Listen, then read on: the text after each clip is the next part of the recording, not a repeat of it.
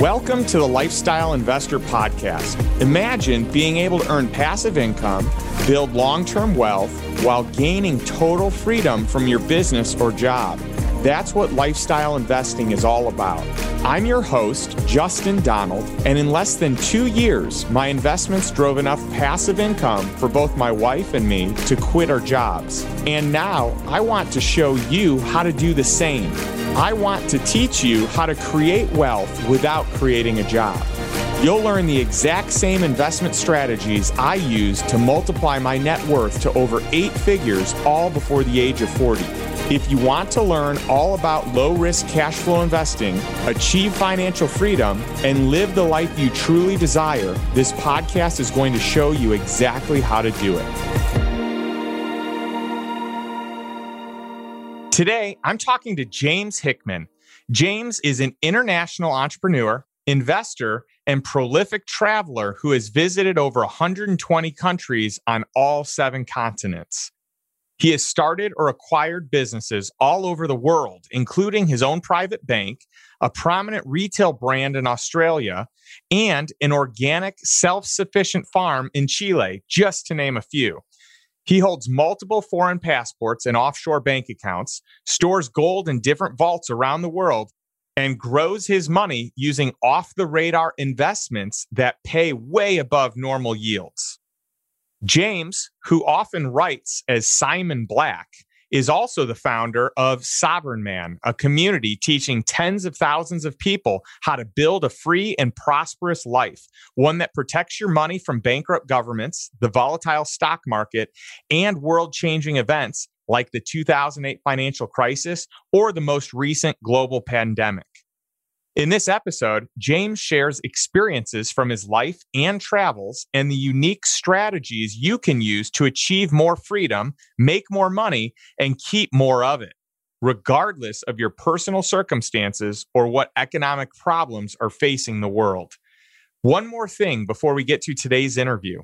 If you haven't already, be sure to hit the subscribe button on Apple or wherever you listen so new episodes are automatically downloaded directly to your device. Thanks for listening. And without further delay, my conversation with James Hickman.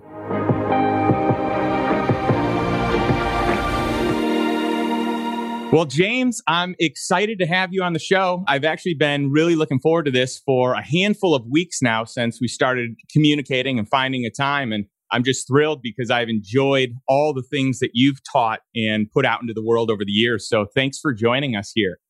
Yeah, I appreciate it. I know we were going to do this a couple weeks ago, and then the that storm hit, and you you guys were I think buried for a couple of days. So I'm glad it worked out. Yeah, there is no doubt. It, this definitely is working out for the better because uh, we got hit pretty bad with it. So I'm so thrilled about all the things that you've been up to and all the moves that you've made over the years. You're one of the most well traveled people that I know, and I think it would be fun to start with where all you've been in the world. How many countries have you been to? Because you, of anyone I know, anyone inside my network, I believe you are likely the most traveled person.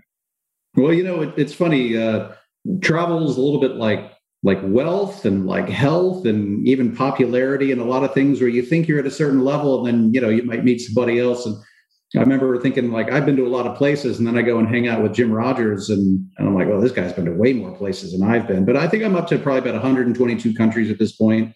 I've been to all seven continents. I've got my favorites. I got my least favorites, but definitely whoever said the you know it's a small world. I don't think ever actually traveled all that much because the world is actually a really big place, and I think there's just a ton of interesting things to see but more importantly, a lot of uh, just wonderful, amazing people, a lot of really interesting opportunity uh, everywhere, and, and, that's that's the reason that I do it. So I haven't really been doing as much of it, obviously, uh, over the last year or so. Well, and you've lived in a lot of places around the world as well, and I think that's cool because you have such a familiarity with all these different jurisdictions, the different laws and rules in many different countries around the world, and I just think that you're so well versed on that front. I'm curious to know kind of what the inspiration there was. And then also, in addition to that, where all you have lived. Uh, I've lived in a lot of places. I mean, I've lived in Thailand. I've lived in Uruguay. I've lived in, uh, you know, Panama. I, have lived in a lot of different places. I spent a lot of time living in in Chile. Uh, right now, I live in Puerto Rico. Although at the moment, I'm actually uh, I'm actually in Chile. Uh, in Chile, here I, I started. Well, most of the places I went, there's always a specific reason. In Chile, uh, most of the time is actually kind of business or financial related. In Chile, I started uh, a large agriculture business several years ago, and uh, it's it's just really uh, grown at an incredible pace. And I'm back here actually at one of our farms. So if you hear there's a rooster hanging out just right outside of my window uh, a little bit ago. So if you hear some weird animal farm noises, that's because that's where I am right now. But at the moment, my primary residence is actually in Puerto Rico. I'm there for uh, obviously for the tax reasons. I'm sure your listeners probably know about that. I've been living there for a couple of years. It's been great. Puerto Rico is really interesting for a lot of reasons. There's a lot of interesting business opportunities there, which I'm happy to discuss if, if you like. Yeah, I think that'd be fun. You know, I'm heading there this weekend, and uh, we have a bunch of mutual friends that I'm going to be connecting with. And so, you know, when I think about Puerto Rico, I think of all the great tax advantages. I had John Lee Dumas on the show a, a handful of episodes ago, and he shared some of them. But I know that your your wealth of knowledge here is, is pretty vast, and you've even run sessions and seminars on the specific perks. So, yeah, I'd love to know the reason why you decided this was a good spot, at least for the time being. Sure. Well, the the basic ones I think that most people know about that know anything about Puerto Rican tax incentives are the individual and then the business uh, incentive the OG guys uh, who've been there for a while still call them Act 20 and Act 22. Now they've changed and they've rolled everything under, I think, Act 60, the incentives code. But basically, there's the, you know, if you live there as an investor and you're kind of primarily like a capital gains guy or capital gains gal, which would include cryptocurrency and stocks and you know these sorts of things people that are traders and that yeah sure you get that tax free because the Internal Revenue Code deems that when your capital gains that are not capital gains from real estate, but capital gains from financial securities, the source of that income is the residency of the investor. So if your residency is in Puerto Rico, then you don't owe any federal capital gains tax on that. But in fact, you would owe Puerto Rican capital gains, but they provide this incentive to cut that capital gains tax to zero. And then, of course, if you have a qualifying business, that qualifying business pays just 4% uh, corporate tax, a tiny marginal rounding error for municipal tax, depending on where it's located. And then that's it. There's no dividend tax or anything like that. The one that people don't know as much about is, uh, and you know, frankly, it's one that's generally for wealthier people. Uh, and this is uh, something called an international financial entity, which is essentially a bank. And you can actually go and structure your own bank and do a lot of really interesting things with a with a Puerto Rican bank. I started one several years ago. It's been uh, actually very beneficial in a lot of different ways. or a lot of both tangible and, and intangible benefits to having your own bank. For me, part of it was I just got so sick of the, the banking system and just the constant issues and challenges. I said, screw it, I'm going to start my own bank.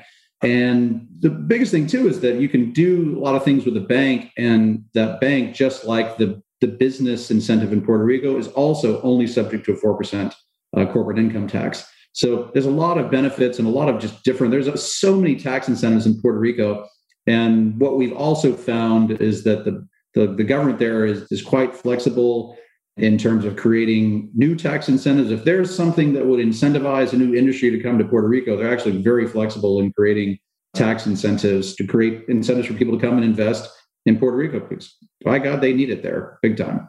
That's awesome. Well, I'm going to be looking at some real estate there, not because I'm planning to move. I'm just really fascinated. And uh, when I had JLD on the show, he said he bought his $2 million home completely with the tax savings that he made by moving there. And I mean, that's substantial. Yeah. I'd love to get into more of the bank because you and I, we've talked at length at different events about the banking industry, the issues with banking. One of my previous guests, Don Wenner, also started his own bank.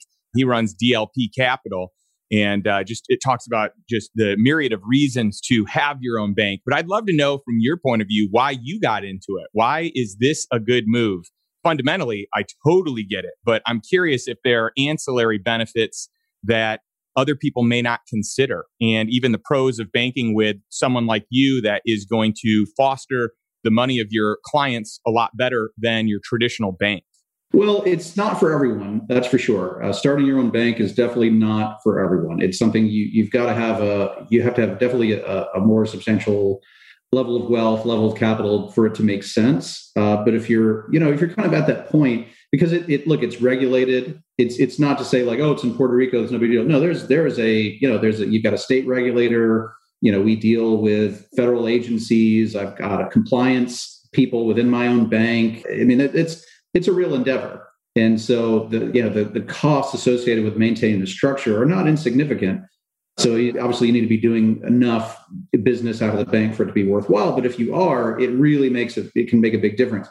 Some of it goes back to if you look at the tax benefits, it goes back to the things that you can do with Puerto Rico's tax incentives. And some of that stuff is sort of limited to, for example, under the Individual Incentives Act, you've got capital gains uh, that can be tax free. But other types of income, for example, interest income, can be taxable if it comes outside of Puerto Rico. Well, if you can, if you do some different types of investing and you can route that in in a complete, you know, if you can do it legally and run it through a, a bank, for example, banks are in the business of making loans and generating investment income. So there's certain ways that you can actually route a lot of that income through a bank, and that suddenly that income is subject to four percent tax as well. And just personally, as an investor, I like to do loans. I like to do um, anything where I've got physical, legal, or administrative custody over an asset that has, uh, you know, where there's a, a, a, robust secondary market and and a you know quoted exchange where I can actually understand the value of this. And so, doing those sorts of things through a bank has been actually very interesting. And another thing that's just sort of a a, really interesting benefit of having a bank is that once you have one, I was I was actually quite pleasantly surprised how much deal flow started coming my way just because people knew that I had a bank. So people go, oh yeah, you know, James has a bank. Let's call him up and see if he wants to do this deal. So that was actually very interesting as well. And and I think for people that think in the way, I mean, there's a lot of businesses that I've started and, and things that I've been involved with over the years. And I remember a friend of mine who was a fund manager, I think he sort of accurately described it. He said, you know, the way you're structured, it's sort of like you're like a family office that owns a bank. And I'm like, yeah, that's actually sort of the way way it works. And so if you think in, in that level, it actually might make a lot of sense to consider starting something like that. Well, that's amazing. And I, I know it gives so many more advantages. And to just, I mean, Puerto Rico in general is about as good as you can get for being a US citizen and needing to live somewhere else to minimize the the tax liability that you have. I mean, I, I don't know there's anywhere else better unless you were to renounce your citizenship, right? There are some very complicated structures involving double tax treaties and certain, let's just say, European countries that, you know, things that, you know, they're uh, very, very complicated. But I mean, for, I think just sort of the average person, and even I'd say the, you know, typical, very even wealthy person, you're just not going to beat Puerto Rico. It's that simple. You just, you know, you move there and you live on, on the beach and you, your tax bill basically gets sliced down by you know 90 95% you might even possibly even 100% so it's, it's hard to beat it's really hard to beat that's awesome. Well, I know it's been a long time coming on your bank because I believe you said it took four years to get everything through. And I was talking, I actually mentioned that to Don Wenner when I was doing his episode, and his bank took less, but he anticipated that you had other regulatory measures that you had to cross, potentially being in Puerto Rico or potentially for the type of licensing or whatever the level of certification you were looking for your bank. I'd be curious to know why it took so long. Well, uh, we had some specific needs for one that that probably don't apply to most people. So, if you're just somebody that, for example, wants to have a centralized treasury function uh, because you're maybe you're an entrepreneurial type person, you have multiple businesses, and you want to create a tax efficient centralized treasury for all of your different companies, it doesn't really take that long. For you know, if you have greater needs, it's going to take a lot longer. But honestly, the biggest one was it was Hurricane Maria because after when when Hurricane Maria kind of came around, we had just started to get everything ready, and then basically the entire division, the regulator, just shut down. They just went away, and and and you know Hurricane Maria had a massive impact on Puerto Rico for the longest time, so much so that so many government offices just closed for a really long time. And then there was I mean, unfortunately, the the commissioner, uh, I think he was in place at that time, actually passed away.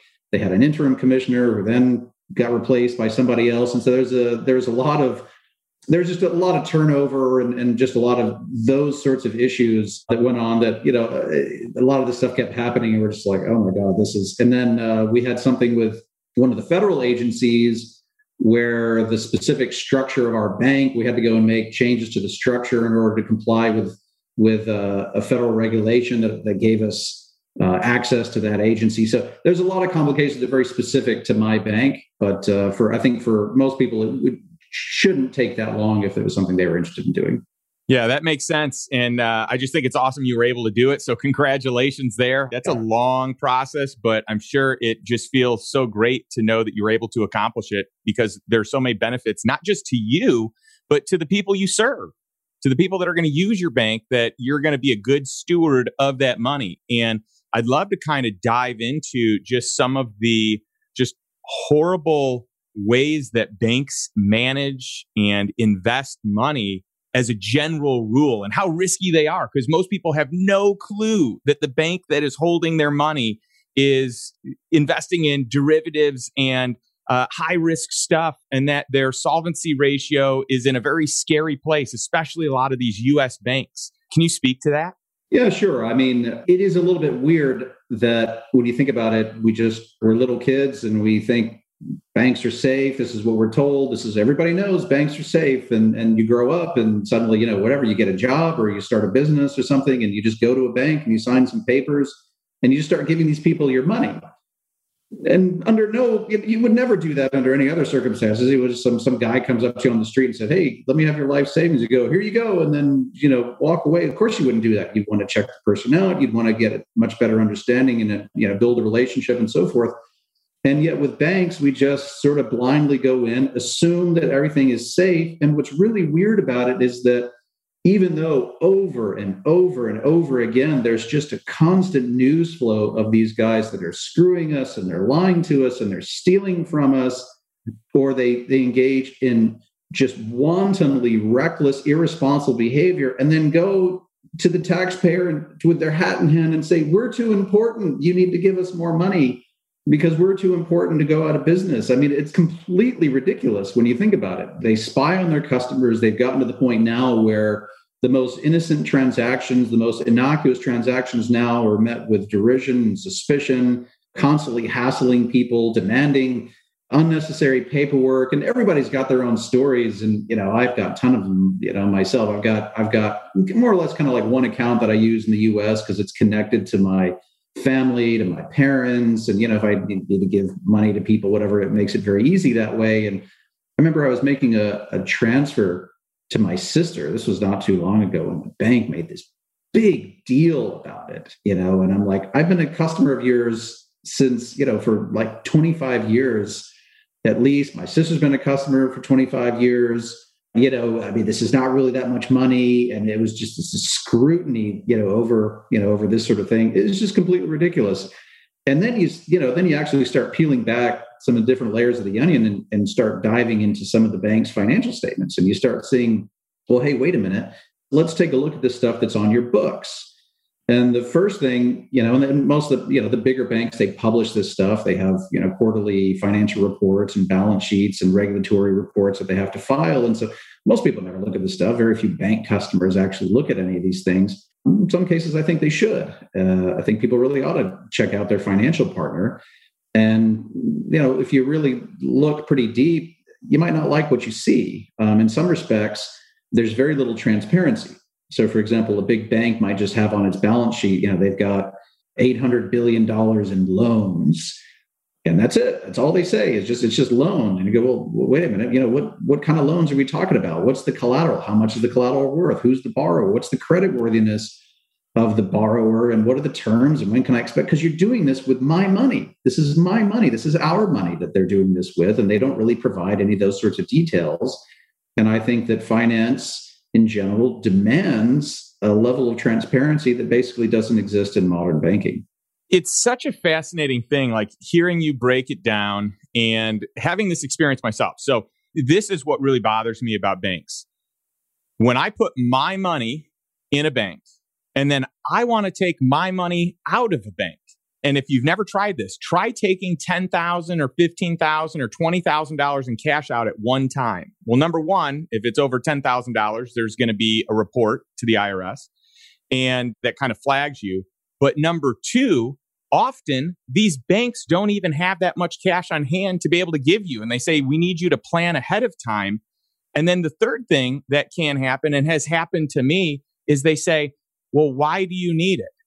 Well, what do you mean? Why do I need it? It's my money. I'm giving it to you. I'm lending it to you so that you can make money on it and, and safeguard it. So you're making your money on it.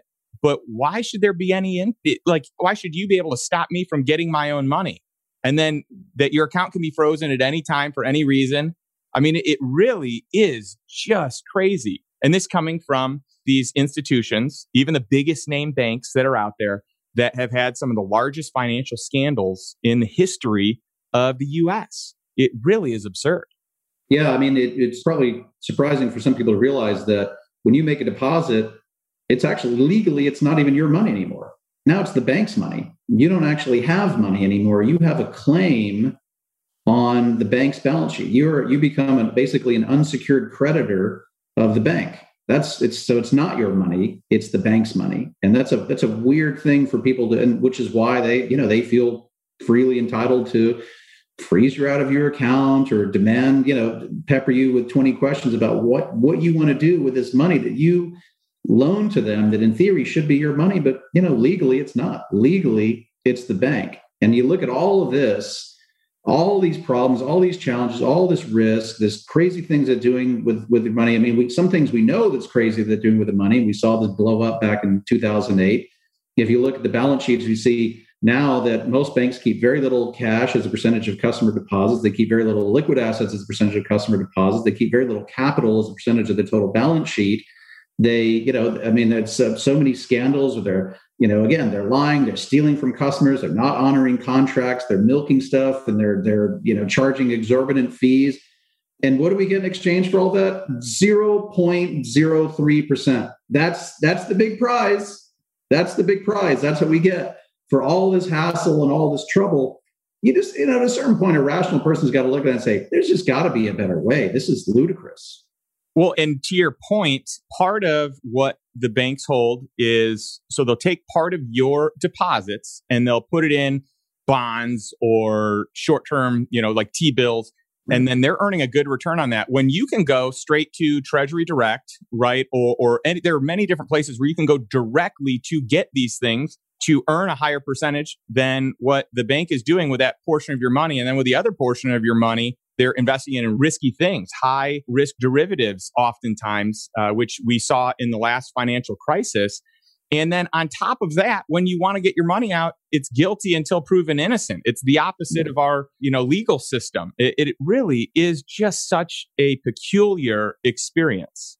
It really is. And again, but it's one of those things that few people actually ever think about it. Most people have felt the pain, but few people have really ever kind of paused and said, wait a minute, this is nuts. And, and you know, there's got to be an alternative because we've been sort of programmed practically since birth that like, this is just what it is. You just put your money in the bank and, and, you know, it's, it's just, in a way, it's just like, it's like being in a bad marriage or something like that. We just feel like there's no alternative. I just have to stay with this person that constantly abuses me. You know, it's kind of what it is with, you know, with banks. And they say, oh, well, there's competition. There's not really any competition. They're all the same. Nobody can really claim that there's a whole lot of difference between you know one big institution and another big institution. They're all sort of part of the same oligopoly. They all uh, invest in the same you know sort of thing. And you know you're talking about bonds and the things they invest in. There's just another great example of, of things that they provide very little transparency about.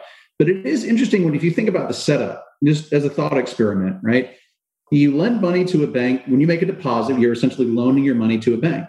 And the in theory, you're supposed to be able to demand that deposit back from that's why they call it a demand deposit you're supposed to be able to get that money back whenever you want and yet the banks take that money your money my money our money and they go and they loan that stuff out whether they buy bonds now they're making loans to the federal government or they're making you know some some mortgage for 30 years or they buy a you know 30 year government bond or a 10 year government treasury note and so they've got these now they've got they've tied our money up for potentially decades And yet I'm supposed to be able to come in whatever I want and pull my money out. And you look at it and go, how is that even possible? Then you could basically turn my money into a 30 year asset, but have a short term, day by day liability back to me. It just doesn't compute. And so, you know, the entire system is sort of built on that. And when you add in all of the, the fraud, the scandal, the mistreatment, the pitifully low interest rates, all those things, again, it just doesn't make sense. Yeah. And then you've got this archaic and antiquated system of just banking in general right? Like you can't wire on the weekends. We're closed on a Sunday. You can't wire at 3 a.m. Yeah. It's like it's, it's, 3 p.m. It's 3 p.m. You can't do what you want with your with your money anymore. I mean, it's like, well, yeah, I mean, you know, give me a break. I mean, this is it's like it's 1875. You know, I always joke about this. It's like, you know, they send a wire transfer, they still act like they're they're putting a bunch of cash and in satchels on Pony Express and riding it across the country to, to, to deliver this. This is like everything about this is ludicrous. And I remember when I when I started my bank and we started dealing with some of these, let's say, big, you know, international intermediaries. One of these organizations actually told us, and they said, "Well, uh, now what we need you to do is go out and find a computer that has Windows 7 on it, uh, because that's what our whole core platform runs on." We're like, "Wait a minute, Windows 7? This is an operating system that has been abandoned by Microsoft. There's not even service for security anymore. Like this is like, I mean, you, you might as well use DOS or like Windows 95 or something like that. Like these people doing? And you know, and yet they they run countless transactions that exchange information and international wires and so forth through this. Honestly, it's an embarrassment. It's an embarrassment. Well, I really appreciate your perspective there. And I'd love to change gears because you started a company called Sovereign Man. And I think it's one of the coolest companies out there. And it's such a great look at becoming a sovereign individual. And I'm curious, what made you want to decide that eh, eh, to start that company? And you started out with a pen name of Simon Black. And for anyone that gets your newsletters and your emails, you always sign it Simon Black. So I'd love to know the story and the origination of both Simon Black and Sovereign Man. Uh, well, you know, it's it's less interesting probably than you might think it is. But uh, let's put it this way: if I'd known it was going to last so long, I would have made some different decisions. But when I first sort of came into into the, the idea of sort of writing and things like that, I'd never really done anything like that before. But the guys that sort of kind of more or less recruited me into it, they're the ones that made the suggestion. Oh, you know, you should use a pen name. I was just coming out of the intelligence business. I was in the military, you know, and they thought that was interesting. And, you know, we use an alias, just like an intelligence thing. Like, yeah, okay, fine. And, and, you know, that's, that's when it started. And that was 2007, uh, I think is actually, I think how far back that goes. And so, you know, like I said, if I'd known then what I know now or known that it would last so long, I'd probably made some different decisions. But, uh, at this point, I mean, that was that was a long time ago, and, and over the years, uh, I have started a lot of different businesses, and and you know now again we kind of run like a family office and start companies, invest in, in, in a lot of other companies, try and mentor entrepreneurs, uh, you know, that are in a lot of different industries. But uh, Sovereign is still, you know, we, we still write three, four, five days a week uh, sometimes and, and, put a lot of content out to people. But yeah, I think the, the, the origin story is probably less interesting perhaps than you might think it is. Well, I love the name. I think it's really cool. To me, it's like James Bond esque, and uh, the name is, is, so catchy. Well, I think that's what they were going for back in 2007. So you know that's.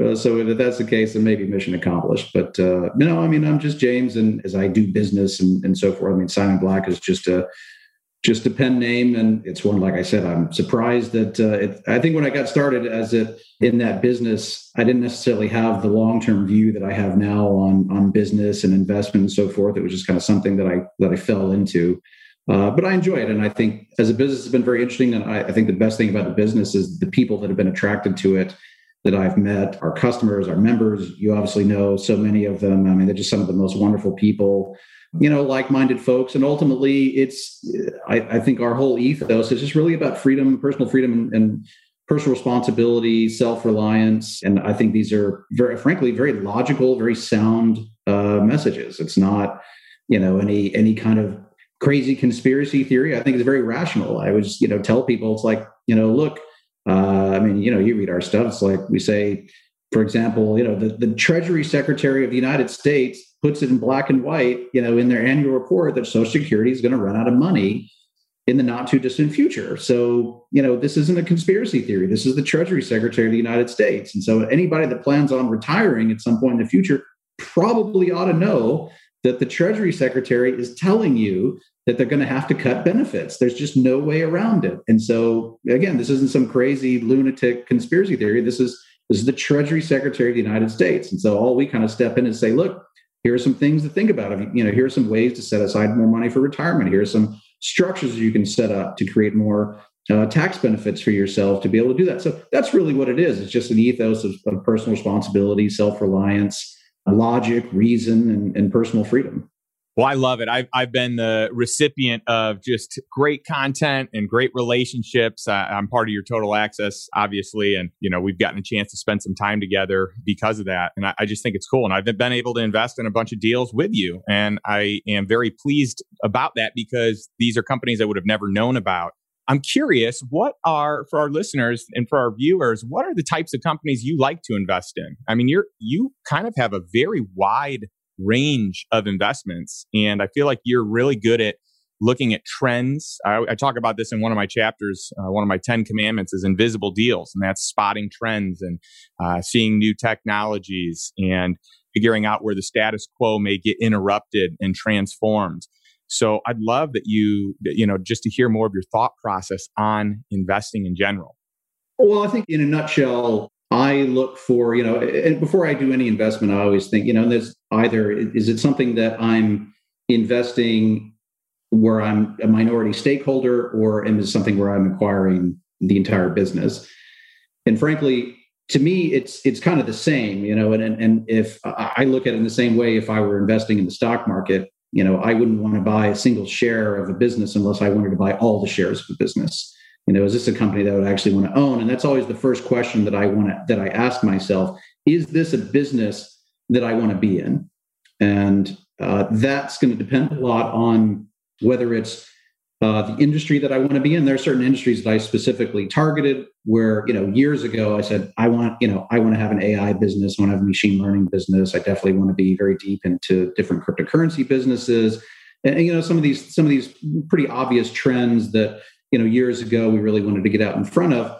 And but it's also is this the the business that i want to be in? Do i want to be in this business? It also has to do with the fundamentals of the actual business not just the industry you know? So is this sort of the the cash flow profile that i'm looking for? As an investor in general i think everybody's got different investment objectives. I like cash flow. To me cash flow i think every business should be should be profitable. And i think we've you know some years ago there started to be this bizarre shift in investing where it didn't matter you know WeWork it's, the more money we lose the more you know popular uh, our, our investment becomes the higher our valuation. All these things just didn't make sense to me.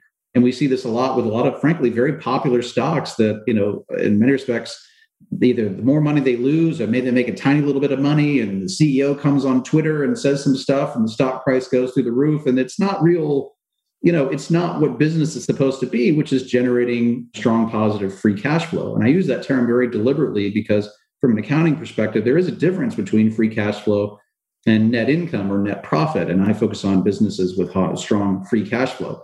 Frankly, a good position to be in is where you have a business with great free cash flow, but actually negative net income because then it takes away your tax liability, but you get to put a lot of money in your pocket. That's a great position to be in. And sometimes for example, real estate gives you that opportunity. You can have, because of depreciation expenses and so forth, you can actually be positive free cash flow, but negative profit. So you don't have a tax liability. But um, so these are the things that I look at in terms of do I want to be in this business? The second question I ask, especially if I'm making a, a passive investment or minority investment, is are these the people that I want to be in business with? And that's probably the most important, frankly, is uh, I only want to be in business with with with people that I think are you know are you know I go back to I, I went to the military academy in, in 1995. Norman Schwarzkopf gave a great speech to the Corps of Cadets at West Point, and he said uh, you know talk about leadership in the 21st century. He said leaders of the 21st century have two characteristics: they have competence and they have character. You know they're good at what they do and they're trustworthy, reliable people of integrity. And those are exactly the two things that I look at in, in terms of the entrepreneurs and the founders and uh, you know so when i when i assess essentially these people that i want to be in business with and the third tenet really is is this a price i'm willing to pay and, and that gets down to valuation and, and things which has been you know most of which have been very lofty. I was just looking at a deal. I look at deals all the time. We just, you know, this one came across my desk. I mean, you know, people that want fifty million dollars for you know a business that's you know still in early stage form. I saw one recently. It was two hundred million dollars for you know very early stage business. I mean, this, this is some really ludicrous valuations out there. But uh, those are kind of really the three you know key tenants that that I look at, and you know by God, I, I I don't always get it right, but that's what we strive for. Well, I think it's so important to have your investment tenants or criteria. You know, my, my book is based on having my 10 commandments or my 10 criteria, and you've got yours. Yeah. And that's why you can invest and it spans over different industries. So, you know, we've invested in agriculture, we've invested in junior gold mining, we've invested in technology, in, in Amazon for Eastern Europe. Yeah, emerging frontier markets. Yeah, exactly. Yeah. I mean, it's mm-hmm. just so cool. And music royalties. I mean, there's just so much stuff we've been able to do. And this is, we're making investments that are outside of the United States. So for me, I live in the United States. So I feel like it's really good to have exposure outside the borders of my own country. And I know you're a big proponent of that as well. I am. I mean, frankly, I've spent most of my uh, adult life outside of the United States from the time that I was in the military uh, through through today. And you know, again, it's it, it might not be for everybody, but uh, for me, it's been great uh, you know, different cultures, different languages, different experiences, and and uh, you know, for me, it's been a lot of fun. I'm very comfortable uh, overseas, but I think as well from an investment perspective, in many respects, there can be a lot of uh, you know very unique and often overlooked opportunity abroad.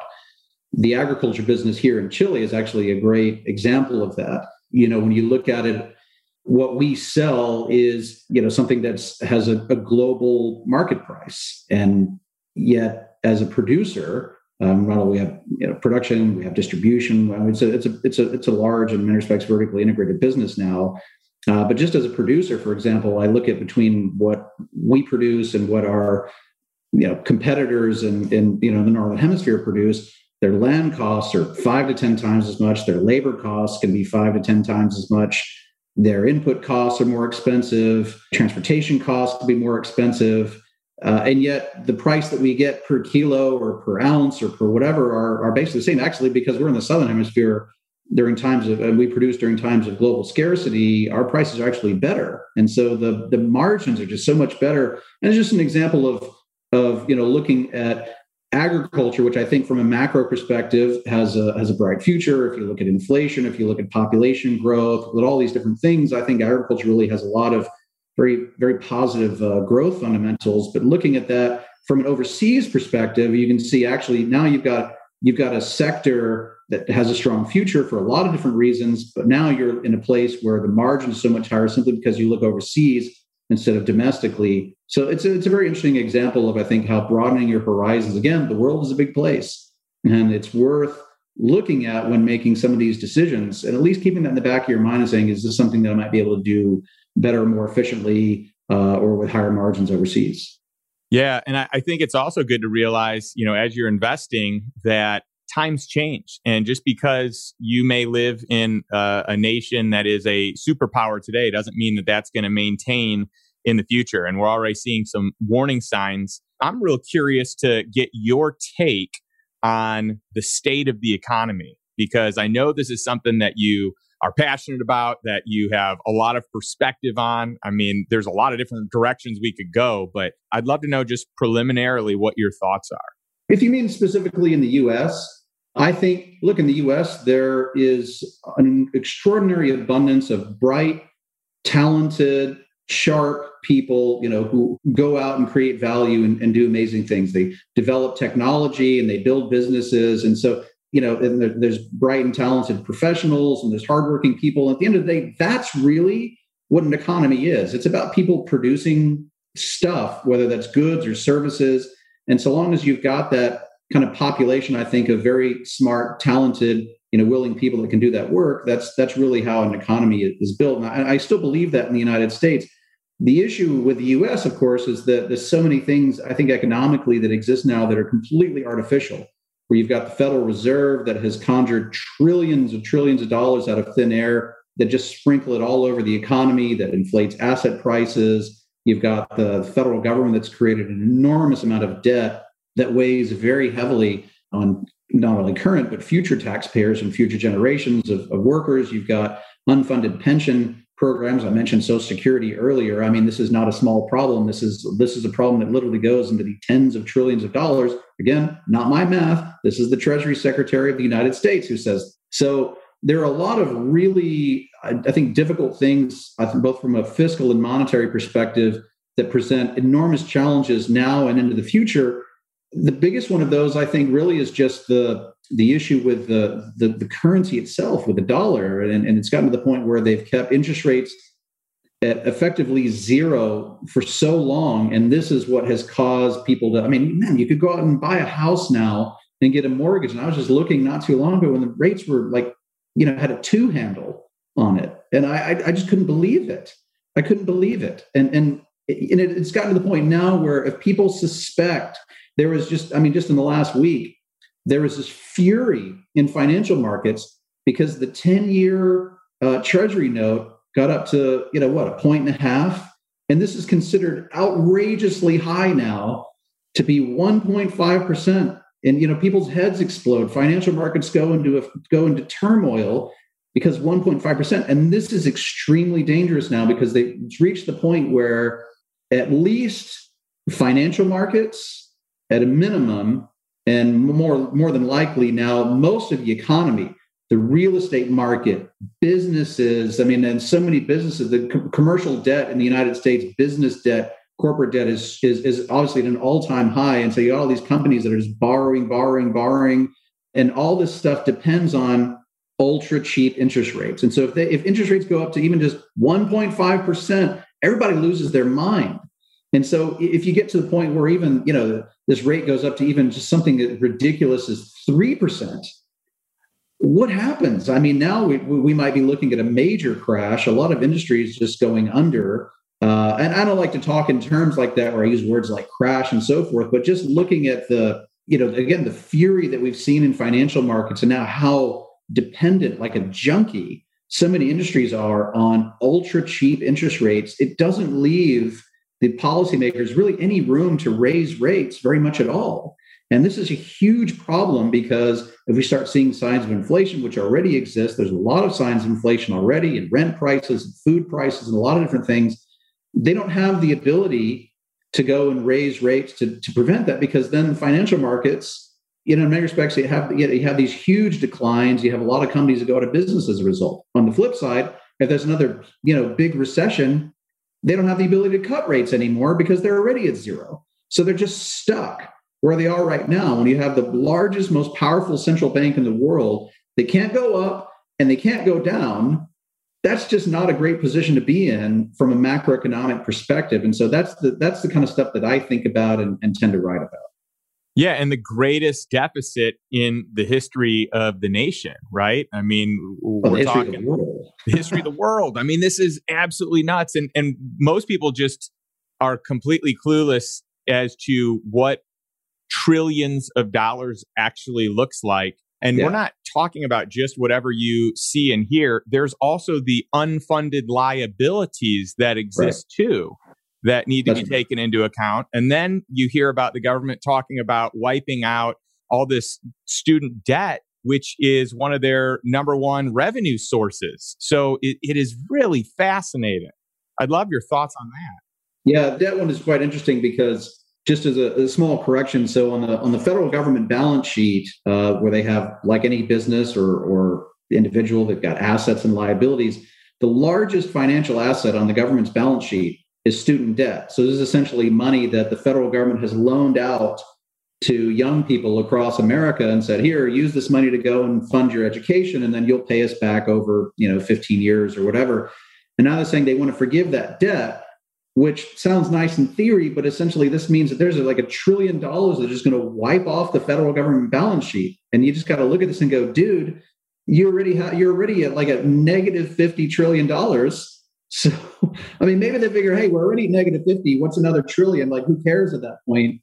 But again, it's it's this kind of mentality that concerns me because they think you know you can't get from the from the dollar the interest rate perspective you can't go up and you can't go down but the federal reserve says well we're just going to keep printing money as much as we want and the federal government just keeps saying we're just going to keep spending money as much as we want and you know now there's just no limit to their largesse and they say we're going to have green new this and free that and universal that and all this stuff. And you go man somebody's got to pay for that at a certain point. But there's just no thought given and they think they can go out to you know they think they can go out to wealthy people and say oh we're just going to tax rich people.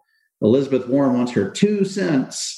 And you look and go sorry lady this is just a drop in the bucket. I mean you could go and tax two cents you could tax five cents you could tax 10 cents. You could literally confiscate all the wealth of the richest people that they despise so much they could confiscate 100% of the wealth of all the rich people and it wouldn't make a dent in the problem. They wouldn't make a dent in the problem.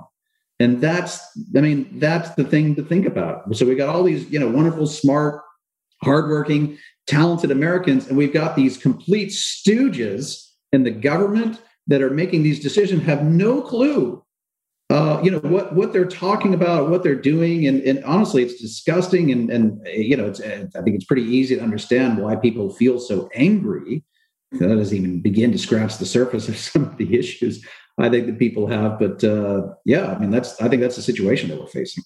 Well, and the way that you solve it is funny, right? You've got these states that are raising state taxes to astronomical levels.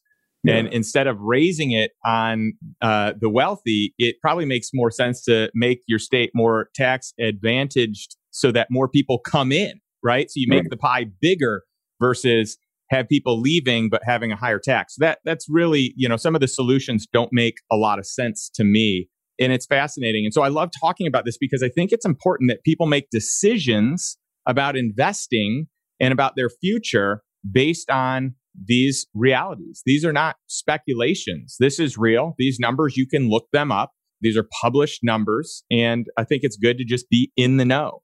And it also begs the question of what does that do if we have this fiat currency that is becoming devalued and debased every single day we've got another 1.9 trillion that's about to get approved in some way shape or form here in you know a matter of days or weeks and we've got about 40% right now of the total amount of uh, dollars circulating in the us that were just created within last 8 to 12 months and then you're going to have another 1.9 trillion to add to that so what does that bump it up to 45% something i mean it's it's really just such a high number. So it begs the question of how relevant is cryptocurrency in this space where you can have something like Bitcoin that can't be printed? There is a finite amount that is made. There's 21 million. That's it. And 5 million are, are probably lost forever. So, you know, that lowers it. And I'm curious your thoughts there.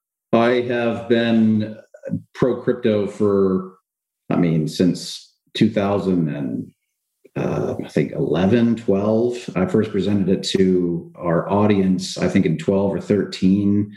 So yeah, I'm, I'm obviously very on board. Uh, I think anybody who you got, you can't look at these numbers and think, oh, no problem, nothing to see here. I mean, I, I mentioned earlier about thinking very long term, and I think that's more important than ever when you look at and this isn't just in the U.S. So the U.S. is the the biggest culprit right now. And the I mean, the deficit this year in the United States is probably going to be larger than the entire GDP of the United Kingdom. Wow. So you can't look at a number like that and go, what's the problem? You know, who, who cares? And if, you know, if you're somebody, especially if you're, if you're younger or you have kids, you got to think about these things. You know, if you've got young kids, your kids are going to work their entire lives paying money into a system that isn't going to be there for them, uh, you know, when they're older. And and so I think it's important to think about these things and educate yourself and, and, and your kids on these issues. And again, it's not just the United States. You know, the UK is in the same boat. France is in the same boat. Spain's in the same boat. Italy's in the same boat. Japan's in the same boat. All these guys are, are in the same position. And so it really does mean that people have to start looking at alternatives. And I think cryptocurrency represents a lot of really wonderful things. And if you if you go back to what we were talking about with the banking system, you got these people that are lying to you, robbing from you, taking your money, putting in things that are, you know, risky potentially, but at a minimum, they don't even tell you where it's going. There's no transparency. You've got all these things because you've got a, the debts and the deficits, and then cancel culture and all these other things. Like it, it's pretty easy to understand that people have lost confidence in the system. You've got, you know, all sorts of bizarre propaganda with media, COVID lockdowns, all these sorts of things. It's really easy to understand that people just lost confidence in the system, the financial system, and their politicians and Congress and all these things. And so when you start looking around, cryptocurrency becomes a very attractive alternative. I think to say, well, here's something where I can be my own banker. You know, I can have a, a secret key just sitting in my safe and and you know, or on my phone or encrypted in, in the cloud or whatever the case may be. And I don't need an intermediary standing in between me and my money. I don't need that suddenly with cryptocurrency. And so it solves that problem. I don't need to worry about this rock and a hard place that the central bank is in where they can't go up and they can't go down. You know, I don't need to worry about that because I have this other alternative where I've got some savings parked. And so I, I think it can be it can be very I don't need to worry about the manipulation. I don't need to worry about all these other things. You have this thing that suddenly you have a lot more control over your finances. And I think that's really the idea is in general, you have a lot more control over everything in your life than they probably want you to believe. You have a lot more control over your personal freedom. You have a lot more control over your health. You have a lot more control over your family, your children's education. You have a lot more control over your finances than any of these guys want you to believe. And I think cryptocurrency is one potentially attractive you know alternative to that for for a lot of folks that are willing to go through the steps to understand it and actually educate themselves and this is a big caveat that i have to say i think if anybody is you know just wants to blindly throw money at, at bitcoin without taking a, any effort to understand what it is what it does the advantages and disadvantages the strengths and the weaknesses and the problems and challenges and and and opportunities and potential demand and all that it, i mean really that's just a stupid thing to do.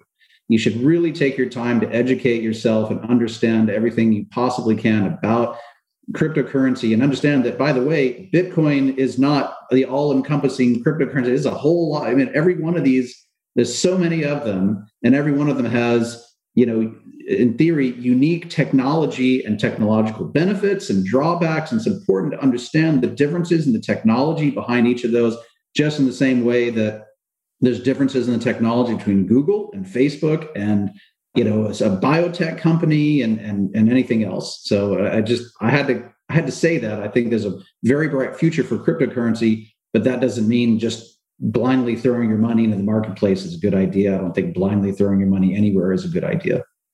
James, it's so well uh, put and well said, and I appreciate that.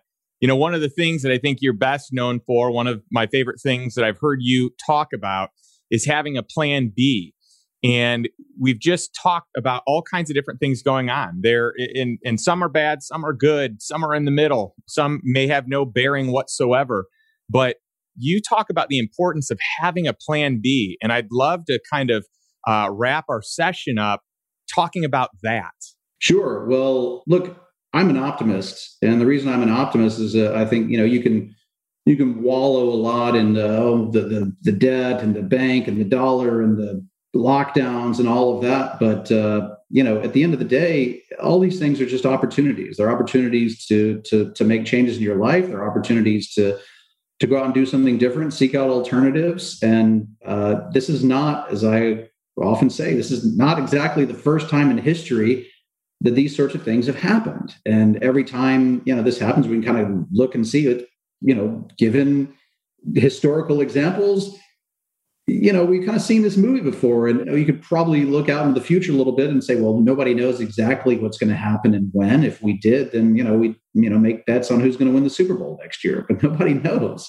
And we can't say for sure exactly what's going to happen, but we could probably imagine that continually posting these massive deficits that are larger than the GDP of the United Kingdom probably not you know very healthy for you know long term you know macroeconomic conditions you know having the having an insolvent pension fund having insolvent i mean insolvent every fund they've got whether they're talking about the pension benefit guaranty corporation or the highway transportation fund or any of these things that you know all these things that are insolvent probably not favorable for macroeconomic conditions. Conjuring trillions of dollars out of thin air, probably not favorable for macroeconomic conditions. And so, if you can see these sorts of trends and understand that, the idea, what I talk about, this whole ethos behind having a plan B is it's not putting on your tinfoil hat and go and you know move up into the mountains and just whatever be afraid and, and angry for the rest of your life. No that's ludicrous. I mean unless you just really love the mountains in which case have at it. You know, but really it's just about saying, you know what, let's do the, you know, let's let's look at the risks and let's do the things that put us in a position of strength, regardless of what happens or doesn't happen next. And I, you know, use these points to say, look, if you can do things, you know, if it's within your life or lifestyle, or you if you have the opportunity, you say, you know what, I think maybe moving to Puerto Rico might be a good idea for me, and your life, you know, accommodates a move like that, and you think it makes sense, and you know, congratulations, now your tax bill has been slashed dramatically. It's hard to imagine there's a lot of downside to paying less tax. There's no downside there, right? And so these are the sorts of things I'm talking about. It puts you in a position of strength because now you have more money in your pocket because you've taken this completely legal approach to reduce your tax bill. There's no downside. And you're not never always going to wake up in the middle of the night and go, I'm so angry, I'm not paying enough taxes. So uh, these are the things I'm talking about, putting yourself in a position of strength, regardless of what happens or doesn't happen next. Maybe having some things, some alternatives, uh, you know, to a currency that's between a rock and a hard place. Maybe that makes sense. And so having a little bit of gold or cryptocurrency and so forth to say, you know what, if the dollar tanks, then boy, I'm glad I'm going to have these alternatives. But you know, even if things kind of plug along just fine, maybe there's not a whole lot of downside. Maybe I'm still okay holding having a little bit of this asset that has a 5000 year history of value and marketability maybe i'm still okay having an asset you know that has a you know potentially a very bright future it has some very interesting uh, disruptive advantages that could uh, put me in a better position with respect to these these banks that i don't like so much and so these are things i think the decisions that people have to make and there's a lot of options and opportunities at the end of the day, it really starts with having the will to act and having the right knowledge and information. And so long as you have that, you know, you're always going to be okay. And you can have the con, you might not be able to have confidence in the financial system. You might not be able to have confidence in the government or politicians, but you can have a lot of confidence in yourself. And, you know, that really just begins with, I think, having the right information and the willingness to take action. I love it. And, you know, another thing that I just love about having this plan B is even thinking to the point of second passports and having a passport, you know, second passport by investment or by ancestry. And I know that you're big on that. And, you know, it's just, it's planning for the worst, but expecting the best or hoping for the best. So that you're not living a life that is a very skeptical and uh, negative type of life, but it's planning just in case everything does go wrong that you and your family are taken care of and set up. I, I think that's awesome. And I love what you do. I think you've got an incredible podcast. I think that your newsletters and emails are just spot on. And I really thoroughly enjoy the education that you put out into the world. So thank you for joining us, James. And where can our listeners and viewers find more about you online? Well, uh, I think with respect to this conversation, sure. I mean, people can go to sovereignman.com. Like I said, I'm not here to sell anything. So if people want to go to the website, that's fine. But uh, I was just happy to have the conversation. And uh, it, was, uh, it was a pleasure to catch up with you again. Well, and I think that's what's awesome about you. You know, before the call, you're like, I don't need to sell anything. And I'm like, but I love what you do. And I want to shout it from the rooftops because I think that the world needs to learn about it. But I love the way that you serve and the way that you teach people. So thank you for that, James. And I love ending my podcast the same way, where I really want to challenge all of our listeners and all of our viewers to take some form of action today towards a life of financial freedom and towards a life by design that is purposeful, that really has a compelling vision of the future. So uh, I challenge you to take that step, take one step today and move towards financial freedom. So thank you so much again, James. And I'll look forward to seeing more of the amazing content that you put out and obviously at the next event that you hold for all of your investors. Good to see you, buddy. Thanks for listening to the Lifestyle Investor Podcast. If you enjoyed today's episode, be sure to subscribe so future episodes are automatically downloaded directly to your device. You can also leave an honest rating and review over on iTunes. Not only do I read every single one, but it also helps me understand what content matters the most to our audience. And if you can think of one or two people who could benefit from this episode, would you share it with them right now? Who knows? Maybe they'll buy you something nice when they make their first million. If you would like access to today's show notes, including links to all the resources mentioned, visit www.justindonald.com forward slash podcast. Thanks again for listening, and I'll catch you next week for another episode of The Lifestyle Investor.